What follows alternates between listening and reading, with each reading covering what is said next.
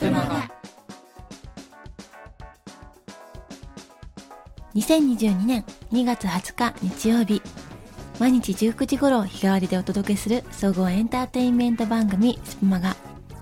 ラジオは旬の話題や情報を、バラエティで笑いや元気を、音楽は心に響く素敵な歌とメロディーを、声劇でドラマの世界を味わい、1週間の疲れは朗読で癒しましょう。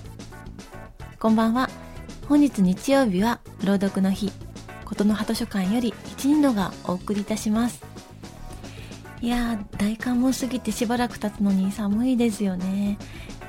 ここ数年は冬の終わりには寒くないなぁと、コートもあんまり活躍しなかったなっていう冬を過ごしていたんですが、久しぶりにね、今年は凍える冬を過ごしています。また冷え性なのもあるのか、毎日ね、寒すぎて寝る時には靴下を履いてベッドに入るんですが、必ず朝になると両足とも脱いでますねでもね、三寒四温という言葉を信じて春の暖かさをね、待つことにしたいと思います。そんな一人のの今日は最後のスプマガです。日曜日の夜は癒しの時間、声で聞く物語の世界へ一緒に旅してみませんか。今宵は少し夏へ旅をしに行きましょう。 CM の後、水色文庫より水木優の眠る君と霧の中を通ってをお送りいたします。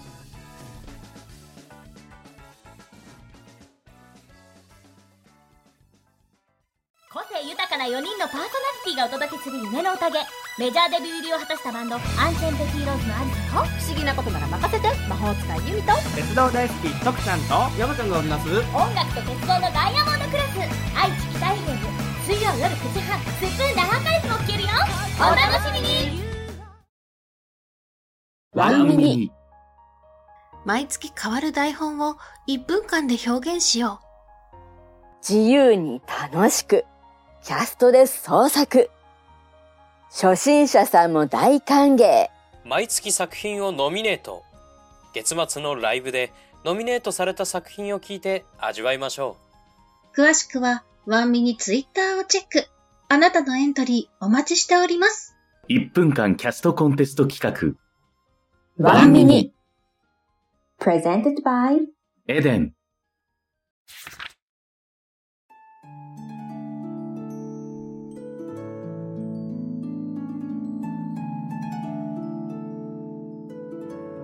眠る君と霧の中を通って、水木優。ハイウェイの路面は少し濡れている。霧が出てきたようだ。助手席からは君のかすかな寝息が聞こえてくる。まだ乾ききっていない髪は潮の香りを伝えてくる。折りたたみ式の椅子とビーチパラソルを持ってあの島に渡った。そうそう、小さなキャンプの道具も持っていったっけ。あれは正解だった。あの島、あの青い水に囲まれた夢みたいな小島には、桟橋と白い砂と松の木の他には何もないことを僕は知っていたからね。最初、あの島ではなくてどこか違うところに行くはずだったんだ。どこに行くつもりだったんだろう、僕たちは。湖へヨットに乗りに？そうだ、それがあまりにいい天気なので海に行くことになったんだな。ヨットには確かにきつすぎる日差しだった。あの島へは学生時代の合宿で一度行ったことがあるだけだ。それが君と行くことになるなんて。僕たちは泳げそうな浜を探して曲がりくねった海べりの道路を走っていた。まだ夏休み前であまり泳いでいる人はいなかった。視界がぽっかりと開け、あの島が目に飛び込んできた。そう、まるで南海の孤島のようなコバルトブルーの海に囲まれたあの小さな島。もちろんヤシの代わりには松が生えているのだけれど、学生時代の記憶が何もかもよみがえってくるのを僕は感じた。だから島に渡るとき、キャンプの道具を持っていこうと思ったんだ。島には砂浜と松と桟橋以外何にもないことを知っていたからね。夏休みにならなければ連絡船が動かないと聞き、僕たちは渡し船を頼んだ。そう、あの腹巻きをして海からの風の音を顔に刻みつけたおじいさんの船だ。おじいさんの船で僕たちはあの何にもない島に渡った。何にもないということは実は素晴らしいことなんだ。君にわかるだろうか。車がトンネルに入る。黄色っぽい明かりが君の横顔を照らす。でも君は起きない。トンネルを出ると霧はさらに深まっている。潮が引いていて、おじいさんの船頭はゆっくりと船を進めた。水は澄んでおり、白い砂の海底がそっくり見透かせた。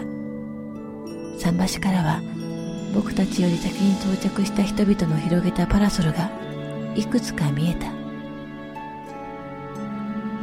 僕たちは椅子とパラソルとキャンプ道具を持って船を降りた。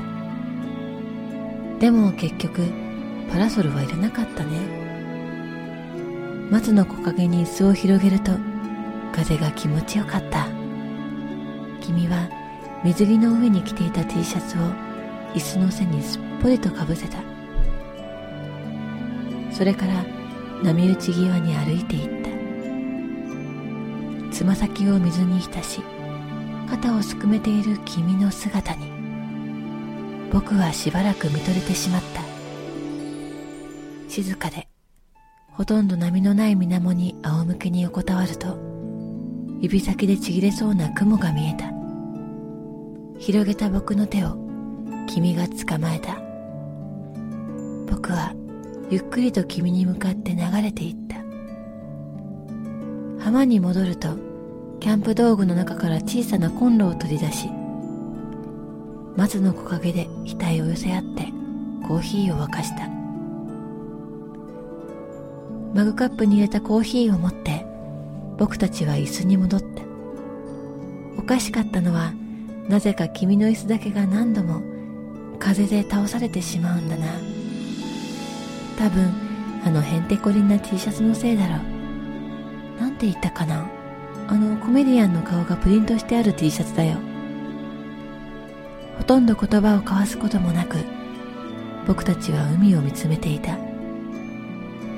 波打ち際では名前のわからない水鳥が遊んでいたね。急に濃くなり始めた霧に、僕は車のスピードを落とした。時折ワイパーを動かし、フロントガラスを拭う。君は相変わらず助手席で眠っている。少し疲れたのかもしれない。潮水と風と強い日差しは人を疲れさせるものだからね。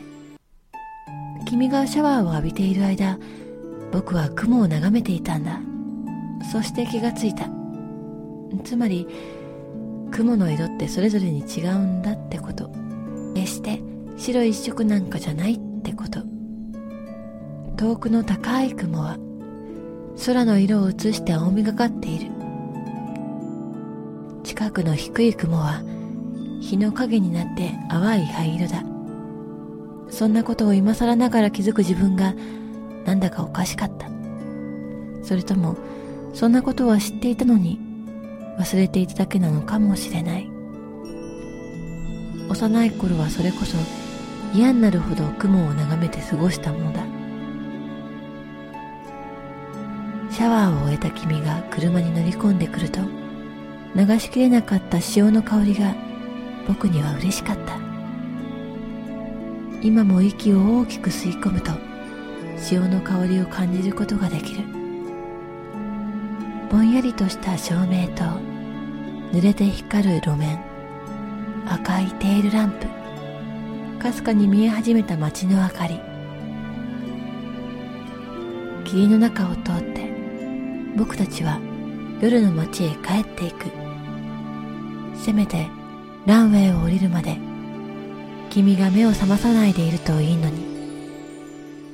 僕はカセットテープの音を絞ると、さらに車のスピードを落とした。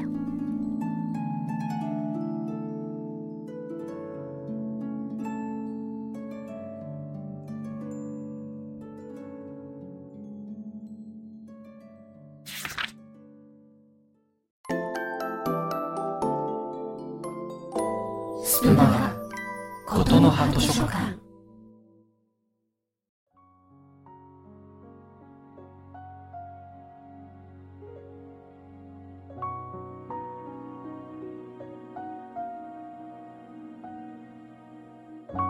最後のスプマガということで何を読もうかなってすごく悩んだんですが、初めて私がスプの中で読んだ作品がこの作品だったので、久しぶりに読んでみました。初めてこの作品に目を通した時に、読んでる途中であれ、これはもしかしてホラー展開なのかなって思いながらなんか読んだ記憶があります。さて、話は変わって2月1日に1周年を迎えたスプマガですが、記念企画が今月初めにありましたよね。他の曜日でも発表もされているんですが、正解者および記念グッズの当選者をここでもお知らせしておきます。記念グッズはマナティさん、そして記念企画に正解をしたサブマルさんにお届けできればと思います。発表と詳細につきましては、スプマガ公式ツイッターの2月18日のツイートをご覧ください。アットマーク SPMAGA 数字の7、アットマーク SPMAGA 数字の7で検索ください。最後になりましたが、前回11月21日の17のスプマガへコメントをギフトをくださったミサビオさん、ヤマンさん、ハイズさん、開運商店さん、ワカコさん、ヤックンさん、花のない花屋さん、山田まさきさん、そしてハートをくださった皆さん、ありがとうございます。スプマガではツイッターでお便りをお待ちしております。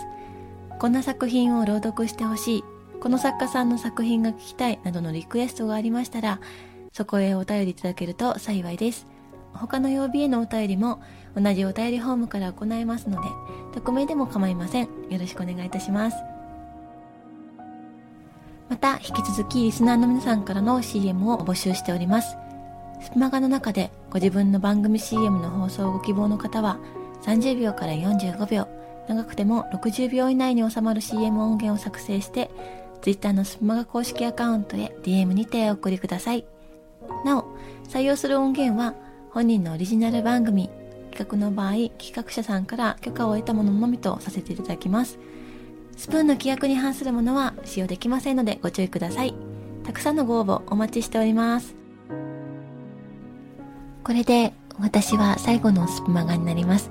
スプーンを始めてほぼ聞き戦の私をスプマガという素敵な場所に呼んでもらえたこと、本当に感謝しています。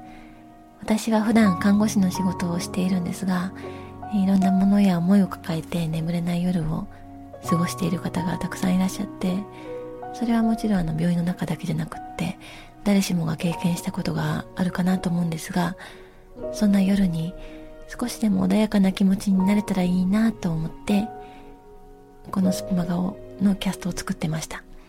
あとは正直ですね、読む技術とかは他のことの葉図書館のメンバーさんがすっごく素敵で、なかなか追いついていかなかったなっていう気持ちもあったりはするんですが、スプマガという場所がキャストを聞いたり作ったりするきっかけの一つになれたらいいなと思っています。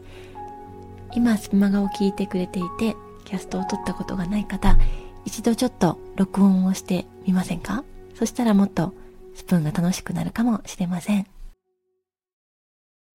ここで夢を見よう、明日のことは忘れてさ、近い未来越えてゆこう、二人の沈むオレンジ本日2